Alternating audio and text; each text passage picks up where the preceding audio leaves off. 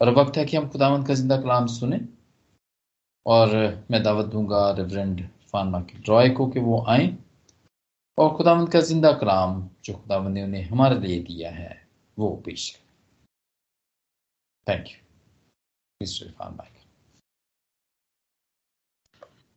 thank you thank you आजल भाई। हम खुदावन के शुक्रगुजार हैं आज फिर। खुदावन ने हमें इकट्ठा किया। ताकि हम उसके कलाम में से अपनी नसीहत और आगाही के लिए सीख सकें। ये साया पचपन बाप और उसकी आठवीं आयत में खुदावन फरमाता है कि मेरे ख्याल तुम्हारे ख्याल नहीं है। और ये बात हम पर और वाजे हो जाती है जब हम खुदा को इंसान की ज़िंदगी में इस तौर से काम करता हुआ देखते हैं, जिसकी इंसान ने कभी तो ना की हो। या यूँ कहिए कि जब खुदा इंसान को उन तरीकों और उन वसीलों से बचाता है जिनकी वो तो नहीं कर रहे होते।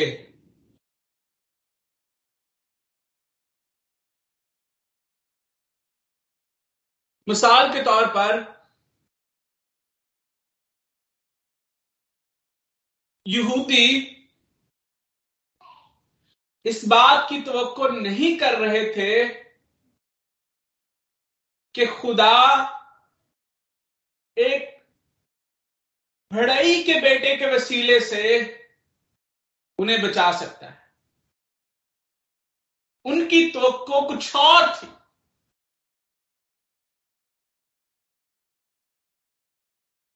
उनकी सोच इस बात को कबूल करने के लिए तैयार नहीं थी कि वो सलीब के वसीले से, जो कि लानत का निशान है, जो शर्मिंदगी का निशान है, उस वसीले से निजात पा सकते हैं। और यही वजह है कि पालूस इस हकीकत को बयान करता है कि सलीब निजात पाने वालों के लिए तो खुदा की कुदरत है। लेकिन वो लोग जिनकी सोच खुदा की सोच के मुताबिक नहीं होती, या वो अपनी सोच से अपनी तो का तयन करके बैठे होते हैं। वो जो हलाकत की तरफ़ गामजन होते हैं, उनके लिए ये हलाकत है। और जब हम खुदावन के पाक कलाम को देखते हैं खुदावन के पाक कलाम में से पढ़ते हैं तो हम देखते हैं कि बाइबल मुकदस में सिर्फ़ सलीब ही एक ऐसा गैर मुतवक़ वसीला नहीं, जो खुदा ने अपने लोगों को बचाने के लिए इस्तेमाल किया। बल्कि जब हम आज अपने इस हवाले को देखते हैं तो यहाँ पर भी एक ऐसे ही गैर मुतवक़ तरीके का ज़िक्र है।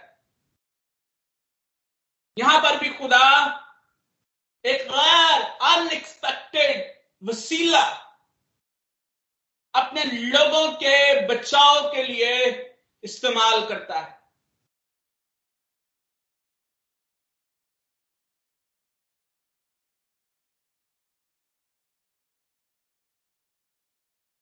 इससे पहले कि यीशु मसीह पैदा होते यीशु मसीह की पैदाइश से तकरीबन पाँच सदियाँ पहले 500 साल पहले, खुदा ने एक गैर मुतवक़े तरीके से अपने लोगों को एक फ़िज़िकल गुलामी से आज़ादी बख्शी। और एक ऐसे वसीले को इस्तेमाल किया जिसकी शायद खुदा के लोग इसराइली कभी तो को नहीं कर रहे। खुदा सारस को उर्दू बाइबल में जिसके लिए कोरस का लफ्ज इस्तेमाल हुआ जो एक एक पर्जियन किंग था। फारसी बादशाह था, जिसका यहूदियत के साथ, इसराइलियों के साथ दूर दूर तक कोई ताल्लुक नहीं है। ना तो वो दाऊद की नस्ल से है ना वो कोई लावी है, ना वो कोई काहिन है, ना वो कोई इसराइली बादशाह है, बल्कि एक गैर कौम से, गैर इलाके से जिसका ताल्लुक है खुदा, उसको अपने लोगों के बचाव के लिए इस्तेमाल इस्तेमाल करता है।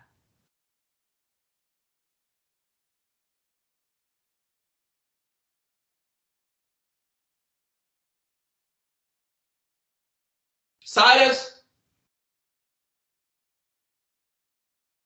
सेकंड जो कि पर्शिया का किंग था,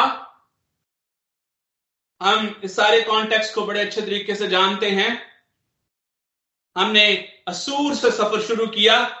अगर आप बिब्लिकल हिस्ट्री को चंद लफ्जों में अगर आप याद रखना चाहते हैं वेरी इजी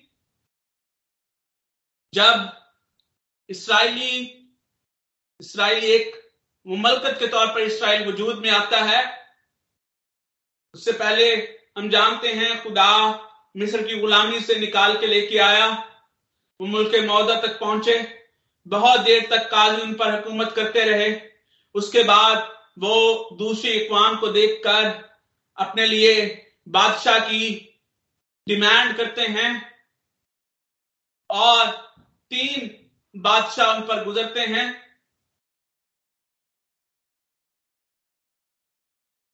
पहला, साउल, दूसरा दाऊद, और फिर सुलेमान, और उसके बाद सल्तनत जो है वो दो हिस्सों में तकसीम हो जाती है।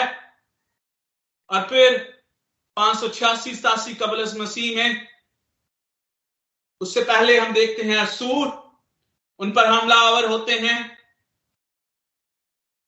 और फिर उसके बाद बाबल, और बाबल के बाद जो अगला दौर शुरू होता है, वो मादी और फारसियों का दौर था। और इसी दौर में खुदा फोरस को, साइरस को अपने लिए इस्तेमाल करता है, अपने वसीले के तौर पर इस्तेमाल करता है, ताकि वो अपने लोगों को बचाए। और हम यहाँ पर पहली आयत में वादे तौर पर पढ़ते हैं कि खुदावंद अपने मंसूब और इसके हक में यूँ फरमाता है कि मैंने उसका जाना हाथ पकड़ा कि उम्मतों को उसके सामने जेर करूँ और बादशाहों की कमरे खुलवा डालूं और दरवाजों को उसके लिए खोल दूँ और फाटक बंद ना किए। और यही आ, वो बादशाह था जैसे आगे चलकर हम देखते हैं जब हम मजरा की किताब पढ़ते हैं तो वो जो है वो हुक्म देता है वहाँ पर इसराइलियों को कि वो वापस जा सकते हैं और जाकर यरूशलेम को हैकल को तमीर कर सकते हैं। यसाया इन सारे आने वाले वाक्यात को पहले से प्रोडिक्ट करता है। उनकी पशीन गोई करता है। और ना सिर्फ़ उनकी पशीन गोई करता है, बल्कि डिटेल के साथ इस सारी हकीकत को बयान भी करता है। वो यहाँ पर सारस के लिए, खोरस के लिए, जब खुदावन के पैगाम की बात करता है तो यहाँ पर लफ्ज इस्तेमाल होते हैं खुदामंद अपने ममसू।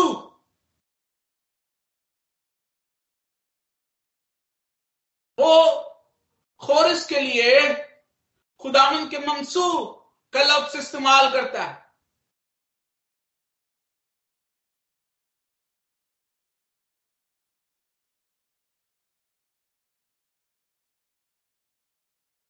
एक ऐसा शख्स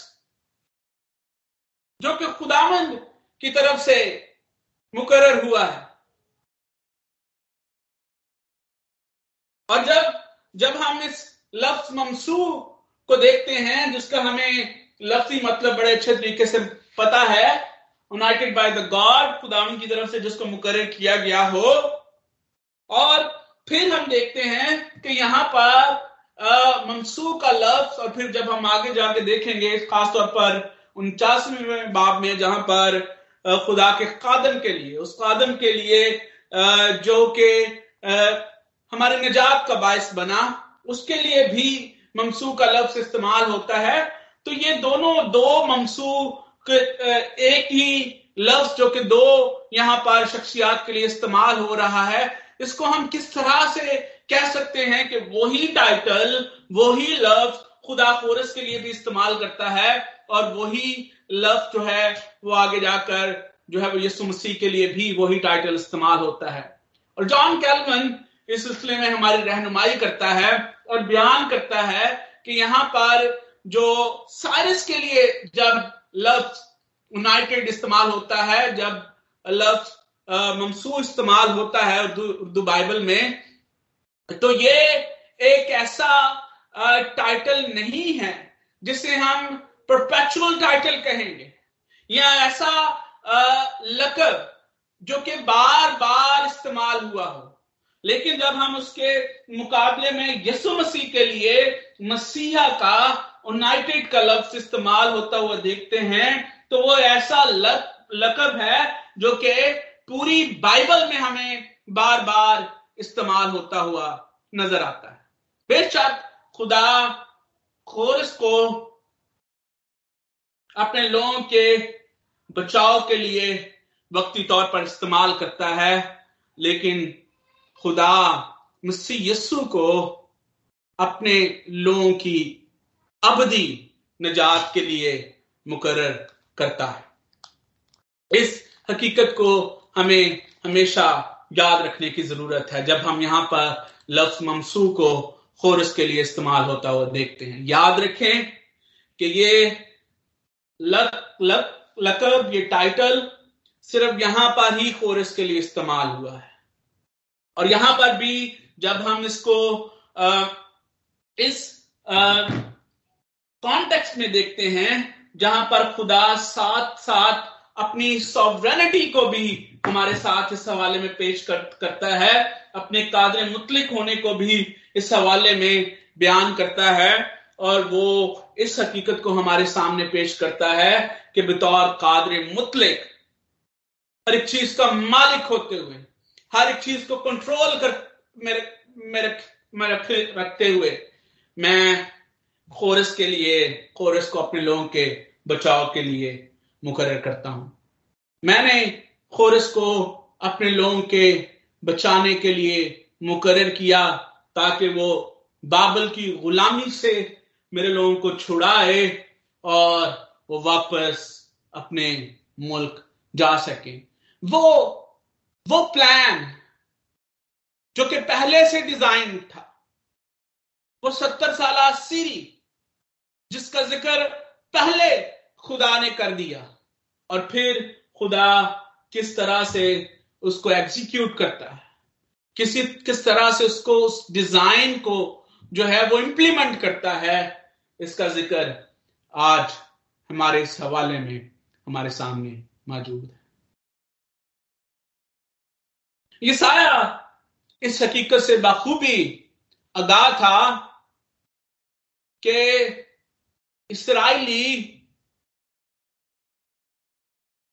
खुदा के इस इंतज़ाम को, इस गैर मुतवक्का तरीके को, इस गैर मुतवक्का वसीले को जानने और समझने के लिए तैयार नहीं होंगे।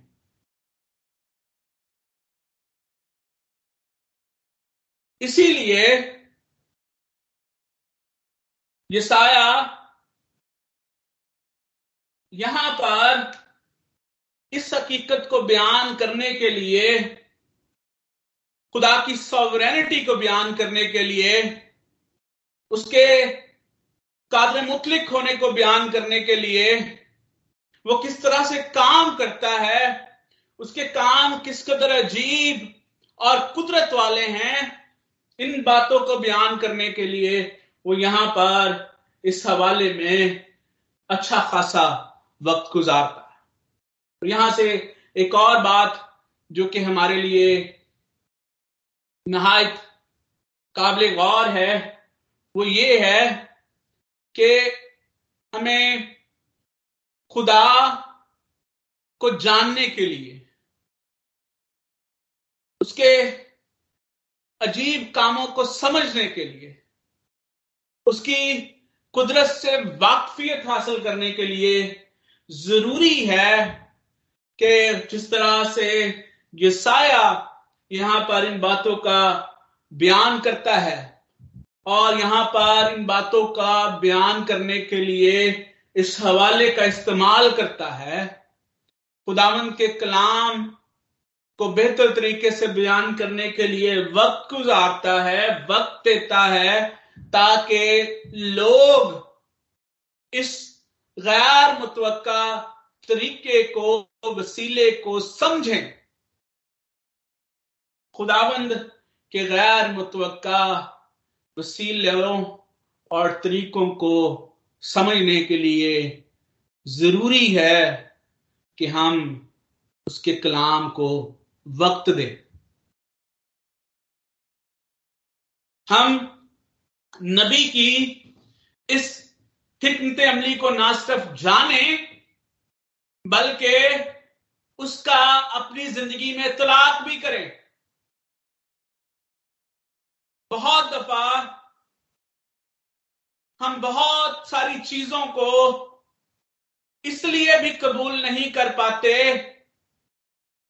कि हम खुदा के कलाम पर ना सिर्फ़ तवज्जो नहीं देते, उसको पढ़ते नहीं हैं, बल्कि हम उसको जिस तौर से हमें समझना है, जिस तौर से उसको वक्त देना है, हम वो वक्त दे नहीं पाते, उस तौर से खुदा के कलाम को समझ नहीं पाते। मैं बहुत से ऐसे लोगों को जानता हूँ जो इस बात का इकरार करते हैं कि बहुत दफ़ा ज़िंदगी के बहुत सारे साल वो खुदा के कलाम को पढ़ते तो रहे, लेकिन वो पढ़ना कभी भी समझ के साथ नहीं था।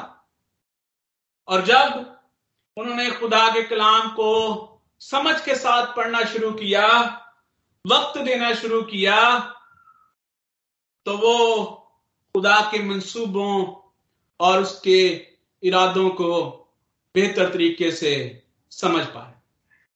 पहली हकीकत जो कि हमें इस हवाले से समझने की ज़रूरत है, वो ये है कि खुदा के कलाम को समझने के लिए और बेहतर तौर से समझने के लिए, बेहतर तौर पर कबूल करने के लिए गैर मतवक्का तरीकों को जो कि खुदा इस्तेमाल करता है हमारे बचाने के लिए, उनको कबूल करने के लिए ज़रूरी है कि हम खुदा के कलाम से अच्छे तरीके से आगाह हों।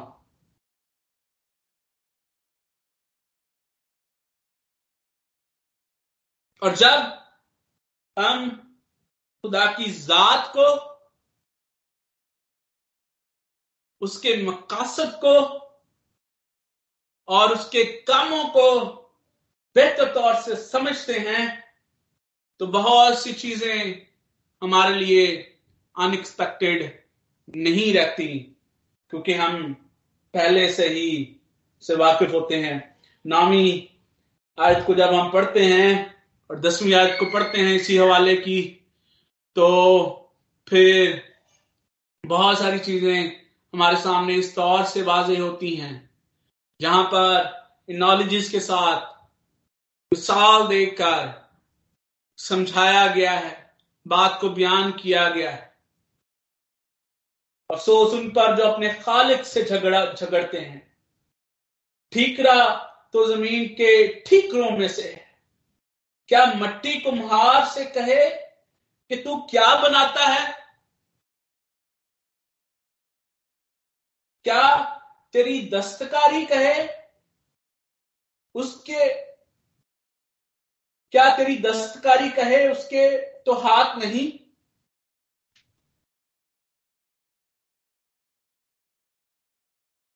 मट्टी कुम्हार से सवाल नहीं कर सकती। वो जिस तरह से उसको चाहता है जिस तरह से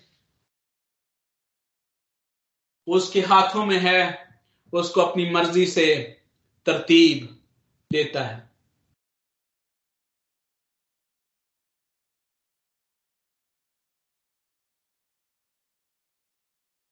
खुदा ने अपने लोगों को पहले से बताया कि वो किस तरह से लोगों की जिंदगियों में काम करता है और किस तरह से अपने लोगों की जिंदगियों में काम करेगा।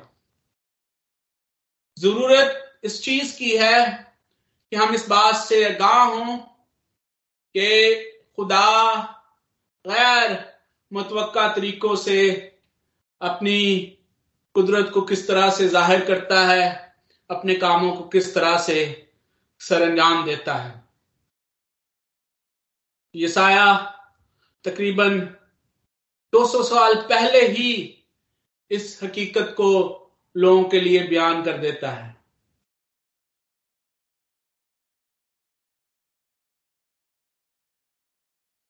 ना सिर्फ़ यसाया इस हकीकत को लोगों के सामने रखता है, बल्कि यसाया इस बात को भी लोगों के सामने बयान करता है कि खुदा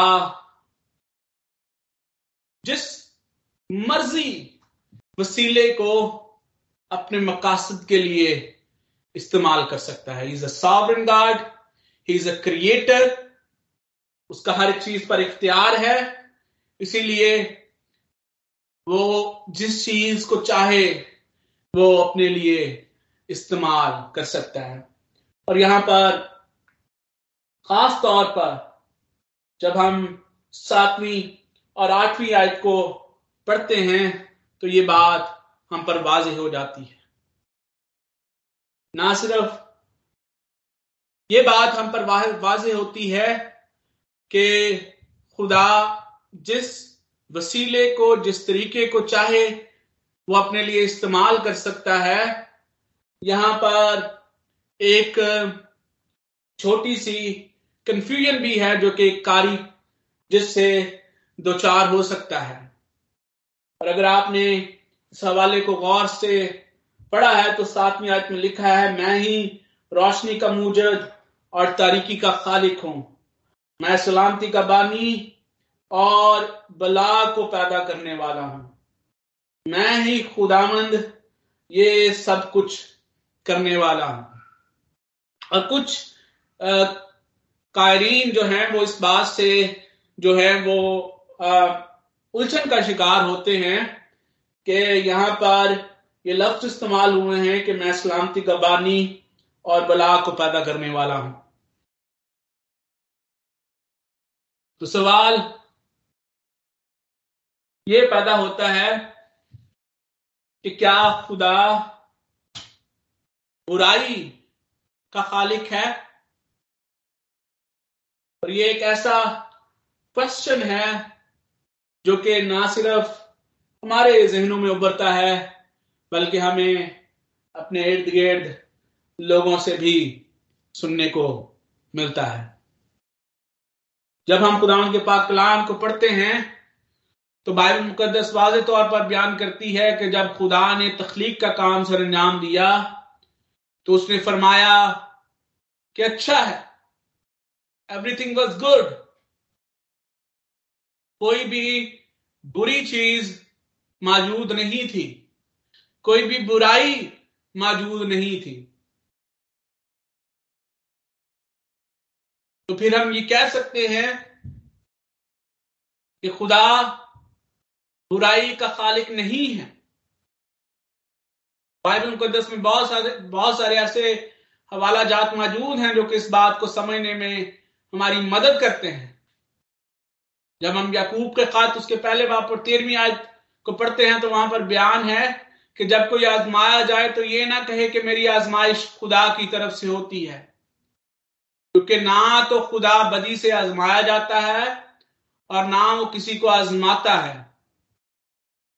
यहाँ पर जब हम खुदा के पाक कलाम में आजमाइश का खासतौर पर उर्दू बाइबल में आजमाइश का लफ्ज पढ़ते हैं तो बतौर रीडर खुदा के कलाम को समझने के लिए हमें टेम्पटेशन और टेस्ट के फ़र्क को भी समझने की ज़रूरत है।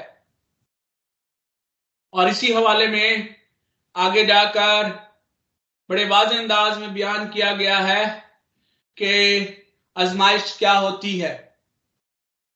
लेकिन जब हम खुदा के पाकलाम को पढ़ते हैं तो हमें वहाँ पर लोगों का टेस्ट भी नज़र आता है, खुदा के लोगों का टेस्ट भी नज़र आता है, जिसमें खुदावन ने अपने लोगों का इम्तिहान लिया।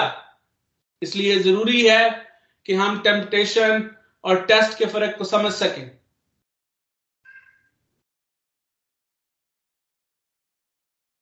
खुदावन ने मौका दिया तो हम ज़रूर डिटेल में इस डिफरेंस को समझने की कोशिश करेंगे। पहला यमुना उसका पहला बाप और उसकी पांचवी आयत में लिखा है कि खुदा नूर है और उसमें जरा भी तारीकी नहीं। He is not the author of darkness he is not the author of bad things पहला ग्रंथियों, उसका चौदवा और उसकी तैतीसवीं आयत में लिखा है, क्योंकि खुदा अबतरी का खुदा नहीं, बल्कि अमन का बानी है। और फिर ये साया में जब हम इस हवाले को पढ़ते हैं, सातवीं आयत को पढ़ते हैं, मैं खास तौर पर वो लोग जो कि इंग्लिश बाइबल पढ़ सकते हैं, मैं उनसे दरख्वास्त करूँगा कि वो इसको इंग्लिश बाइबल में इस हवाले को पढ़े, इस आयत को पढ़े और खास तौर पर मैं हमेशा ज़ोर देता हूँ कि इंग्लिश स्टैंडर्ड वर्जन अगर आप इस्तेमाल करें तो आप बेहतर अंदाज से इस आयत को समझ सकेंगे और आप उलझन का शिकार नहीं होंगे। और जब हम इंग्लिश स्टैंडर्ड वर्ड वर्जन में इस आय, आयत को पढ़ते हैं तो वहाँ पर लिखा है I form light and create darkness I make well being and create calamity I am the Lord who does all these things और जब आप इस आयत को पढ़ते हैं तो आप पर यह बात वाजे हो, हो, हो जाती है कि यहाँ पर चीज़ों की तकलीफ़ पर ज़ोर नहीं दिया जा रहा बल्कि यहाँ पर चीज़ों के इस्तेमाल की बात हो रही है। यहाँ पर जो अजर्शन है वो इस बात पे है कि he is being creator he is being a sovereign God जो कि इस हवाले में बार बार मैं ज़िक्र कर रहा हूँ कि he is a sovereign God who controls everything वो सॉवरन होते हुए हर एक चीज़ को कंट्रोल करते हुए किस तरह से इन चीज़ों का इस्तेमाल करता है। और फिर बयान करूँगा कि खुदा अच्छाई और बुराई हर एक तरीके को अपने लिए इस्तेमाल कर सकता है। कि हम इंसानों के लिए गैर मुतवक़ हो सकता है। खुदा बतौर क्रिएटर बतौर ओनर बतौर सॉवरन हर एक चीज़ को कंट्रोल करते हुए, वो जिस तरीके को चाहे, जिस वसीले को चाहे, इंसान के लिए इस्तेमाल कर सकता है। और खुदा उनका कलाम बताता है, खुदा उनके कलाम में बार बार ज़िक्र है कि खुदा ने बुराई को भी इंसान के लिए इस्तेमाल किया। और खुदा बुराई को इंसान की अदालत के लिए इस्तेमाल करता है। और ये उस वक्त होता है जब लोग खुदा की आवाज़ नहीं सुनते। ही यूजेस मीन्स ताकि खुदा की आवाज़ पहुँच सके उन तक। खुदा अपने नबियों को बड़ी इसराइल बार बार अपनी आवाज़ देकर नबियों को भेजता है।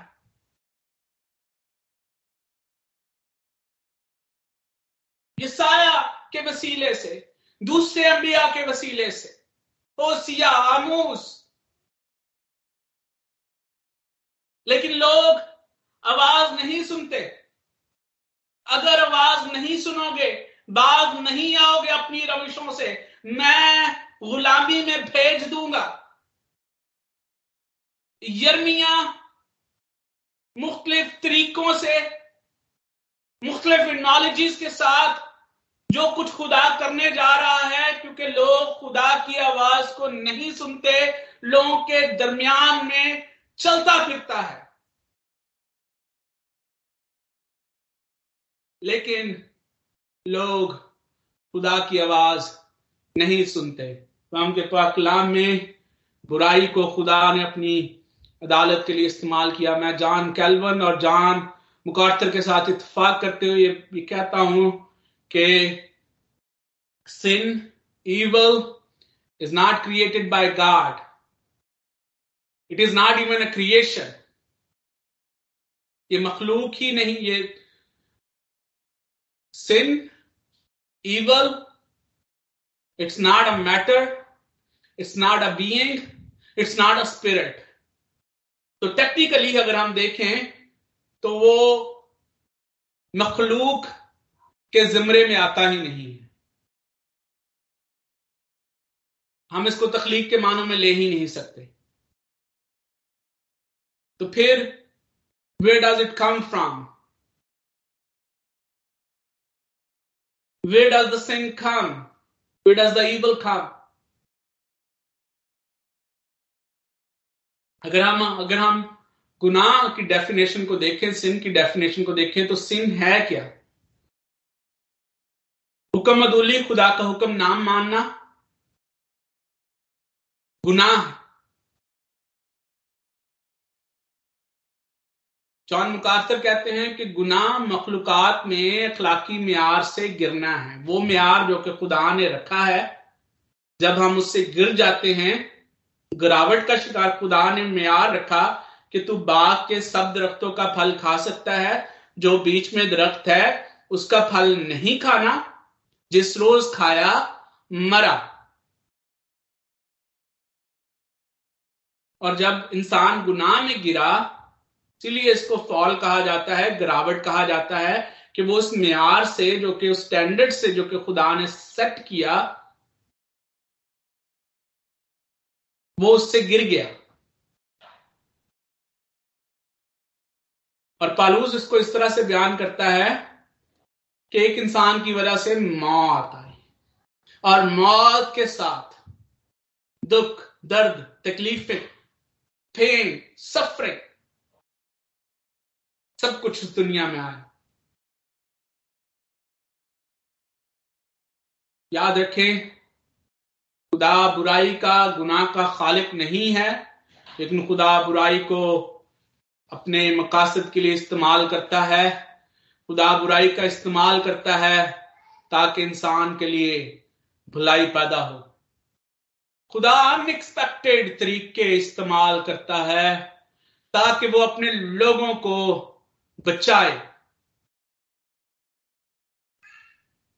खुदा खूरस को अपना ममसू कहता है ताकि वो इसराइल को बाबल की गुलामी से आज़ाद करवाए। वो वापस अपने मुल्क में जाएँ, वो उस मुल्क में जाएँ जिसका वादा खुदा ने उनके साथ किया था। जिसका वादा खुदा ने इब्राहिम से किया।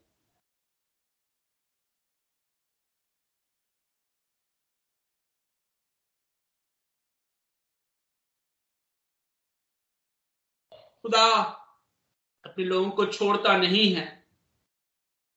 वो अपनी आवाज़ अपने लोगों तक पहुँचाने के लिए डिफरेंट तरीकों का इस्तेमाल करता है। और कभी कभी ये तरीके हमारी समझ से, हमारी सोच से बालातार हैं, क्योंकि खुदावन फरमाता है कि मेरी सोच तुम्हारी सोच, मेरे ख्याल तुम्हारे ख्याल नहीं है। वो कादर मुतलिक है, वो हर एक चीज़ पर कादर है, वो किसी भी तरीके को इस्तेमाल कर सकता है।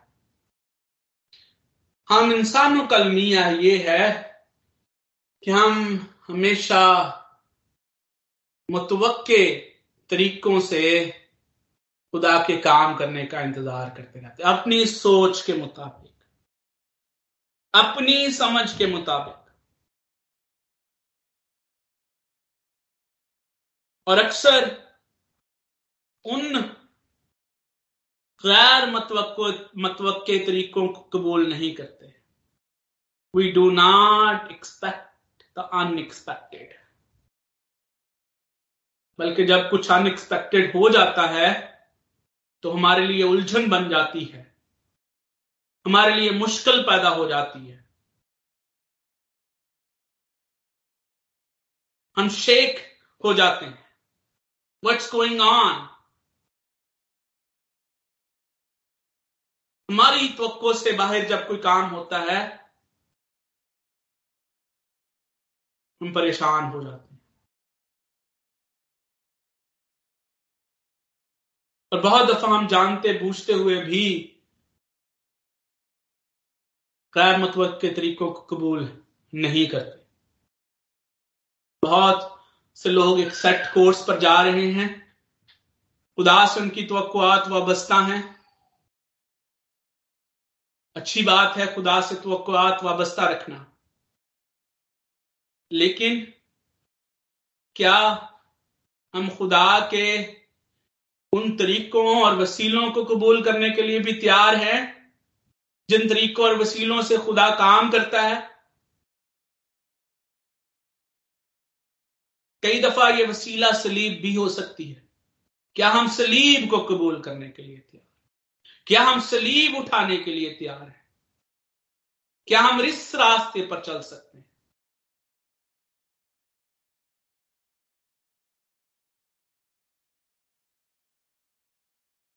जिस रास्ते पे पालूस चला, जिस रास्ते पर शागिर्द चले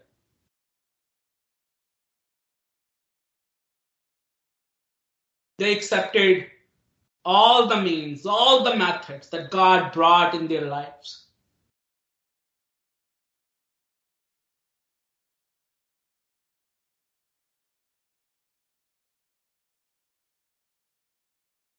अगर अभी तक आप खुदा के अनएक्सपेक्टेड तरीकों को कबूल करने के लिए तैयार नहीं हैं तो आए हम भी ये साया की अमली अपनाएँ spend some time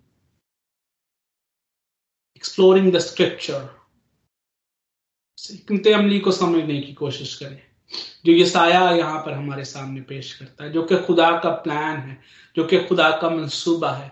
जब आप खुदा के प्लान और मंसूबों को समझते हैं, उनको कबूल करते हैं तो फिर आप अनएक्सपेक्टेड गैर मुतव तरीकों को भी कबूल करेंगे। खुदा इस कलाम के वसीले से आपको बरकत बख्शे।